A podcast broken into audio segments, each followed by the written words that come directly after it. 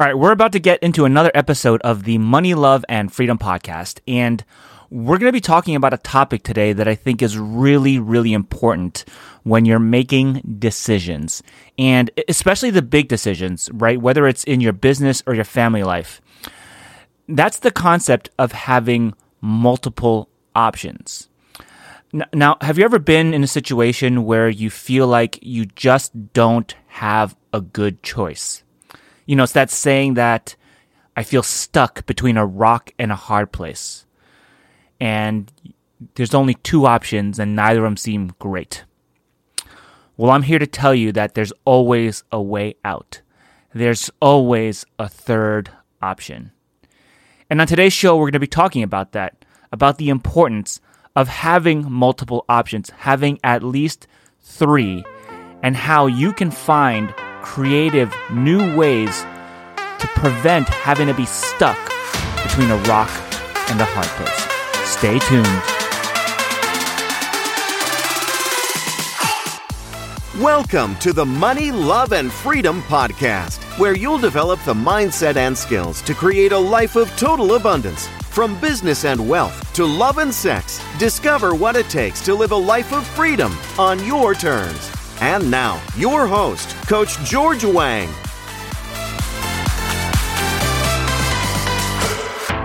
What's up, freedom fighters, and welcome to another episode of the Money, Love, and Freedom podcast. I'm your host, Coach George Wang. And the date that this podcast releases should be about a, oh, think, a week and a half or so after the 2020 presidential elections. And by now, I think that we should know who the new president elect is. Uh, I say we should know because as I'm recording this in advance, I don't know what the final outcome is. What I do know is that this election has led to an incredible amount of divisiveness in the US.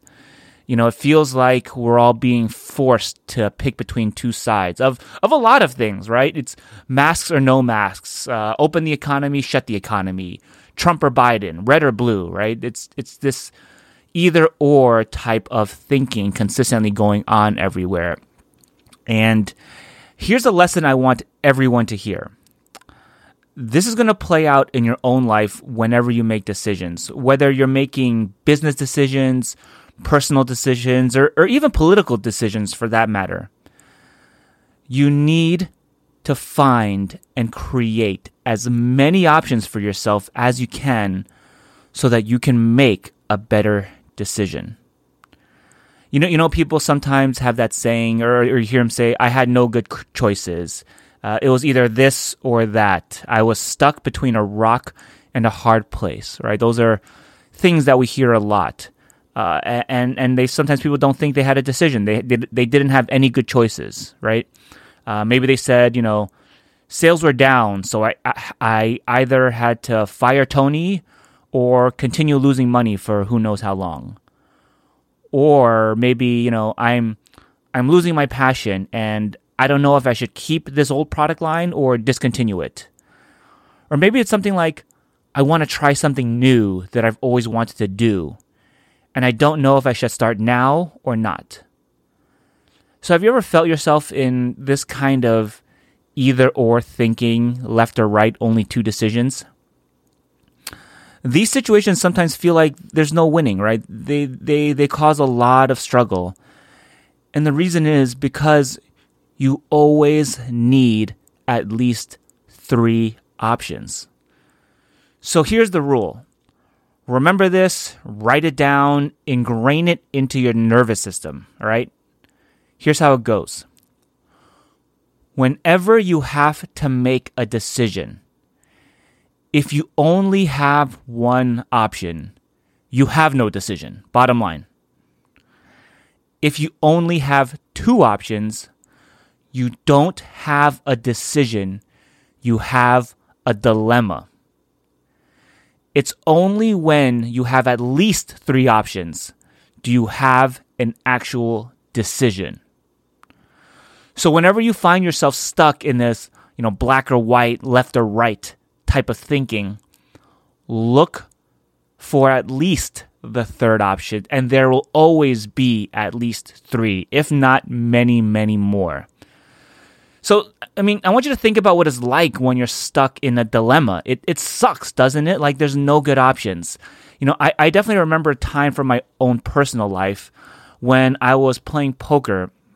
It was, it was kind of this breaking point because I, I had been playing poker for quite a few years already. And then I began to realize that while I had a lot of passion for the game of poker, it wasn't my purpose. It wasn't what I was put on this earth to do which might be how some of you might feel right now. Some of you might feel like you're in a job or you're in a business that doesn't suit your purpose, it doesn't fulfill your purpose. And that's where I was. Because, see, the purpose of my life, and, and I've always known this to some degree, and I've always felt this, but my purpose has always been to help and to support others. So if you think about a profession like poker, my quote unquote job at the time was the complete opposite of my purpose. You know, rather than helping people at a poker table, my job was to make my opponents feel dejected, feel wasted, and to try to rip every dollar I could out of their pockets. So it was about, I think it was in 2011, 2010, 2012, somewhere in that general area when I was about three or four years into my poker career when I really started having doubts about it. Because I still loved the game, but just as a full time position, as a full time job, it wasn't fulfilling my purpose. But I felt stuck. It seemed like I only had two options. It was either continue playing poker for 50 hours a week and just dreading it and not feeling fulfilled, or quit poker as a profession and you know go back to making next to nothing because you know after you've been playing poker for quite a few years you have a relatively large resume gap. And it feels to a lot of poker players or people in that situation like you know there's nothing else we can do. There's no other way we can make the kind of income that we we're making. And i will say that the money in poker was good. So neither option seemed great to me at the time. I was stuck in a dilemma. But I caught myself. And I reminded myself of this process and thought, well, wait, what's the third option? What are the additional options besides just keep playing poker and not fulfill my purpose? Or quit and then go do something else where I'm not going to make any money? So I began to brainstorm and I came up with lots of options. I came up with lots of options. The poker, the money in poker is so good that I thought to myself, well, why can't I just play less hours, right? I could play less hours and maybe I wouldn't feel so so out of out of pocket or out, out of place. So that was one option. I could play less hours. You know, I remember thinking that I could maybe just play part time and maybe work part time somewhere else just to kind of get a different change, different environment. You know, I thought I could find a maybe a side hustle aside from poker, which which sounds kind of funny because I feel like some people's uh, side hustles are poker, maybe. Um, but I thought maybe I could find a side hustle away from poker. You know, these are all things I thought of. And then one option really stuck out at me. I thought to myself, if the purpose of my life is to serve and to help others, then why can't I integrate that somehow with my poker life? So I decided that I could actually, that I could continue playing poker and to satisfy my purpose, that I was also going to take up volunteering in a much bigger way. So I did that. I went to a local church and I asked them, you know, what type of programs do you have? What do you have going on? And how can I get involved? And I ended up getting involved volunteering with them once a week, doing all different tasks, like little things from just setting up the chairs in the auditorium to running a uh, uh, uh, uh, I don't know what you'd call it, but kind of like an overnight pop up shelter for one night for homeless in in Las Vegas, and and various different things like that. Uh, soup kitchens helping to feed the homeless. You know, and it was a really, really rewarding experience. And also to integrate it even more into my poker life, I started committing 25% of all of my World Series of Poker winnings to them as well. So that way I was able to really, really connect everything and really connect to my purpose again. And I, I mean, you, I don't think you understand how much having this third option really benefited my life because, again, it really made me and forced me to connect to my purpose, which I always kind of knew underneath, but it forced me to reconnect with it. And at this point already, I had been studying NLP since, you know, my early 20s. So that would be probably around 10 years at this point. And, uh, and obviously, I've been studying a whole bunch of other brain sciences throughout my poker career. However, I always used it for self gain. I learned NLP to think, how can I benefit from this? How can I, you know, study my opponents more, and how can I get into their heads more uh, using this science and other sciences? And it was always for self gain. By the way, there's nothing wrong with that. I'm just saying that's just how I used it. But it was during this time while I was volunteering that the spark really hit me. I loved helping others, and I wanted to do it full time. So rather than just studying this information for my own personal benefit, I also took the time then to get certified in some of these various disciplines, right? In, um, you know, uh, hypnotherapy, in neurolinguistic programming, in strategic intervention. And I found the best schools with the best instructors. And because I had a very flexible schedule with poker, I could take the courses whenever they were available. See, poker gave me the opportunity now to go after my purpose. And that eventually led me to the career that I have now. The persona that you all know as Coach George Wang was birthed from this time period of realizing that my purpose was to actually help others and then taking the time to volunteer and then getting hooked on that visceral feeling you get when you're living in your purpose. Now, can you imagine what my life would have been like if I just let myself stay stuck in that original dilemma? I probably would have either continued playing poker and just hated it, or maybe I would have left and found some other job that might not have suited me. Looking for that third option is what set off this whirlwind of events that led me to where I am today. And I implore that for your life as well. So here's how you do this. Whenever you're in a decision, check, make sure that you have at least three options. And if you're in a dilemma when you only have two, sit down somewhere, lock yourself in a room, really give yourself the gift and have some time and space to really go through this decision making process. Then write down your first two options and then brainstorm as hard as you can as many additional options as possible. You know, th- this is going to take some out of the box thinking sometimes, but stick with it, right? Encourage yourself. Encourage yourself to not give up until you have at least, you know, three, four, five, or even 10 different options to pick from. This doesn't mean that you won't still go back to picking one of those first two options. That does happen sometimes. You might have a list of five or 10, and then you end up having or going back to one of those first two.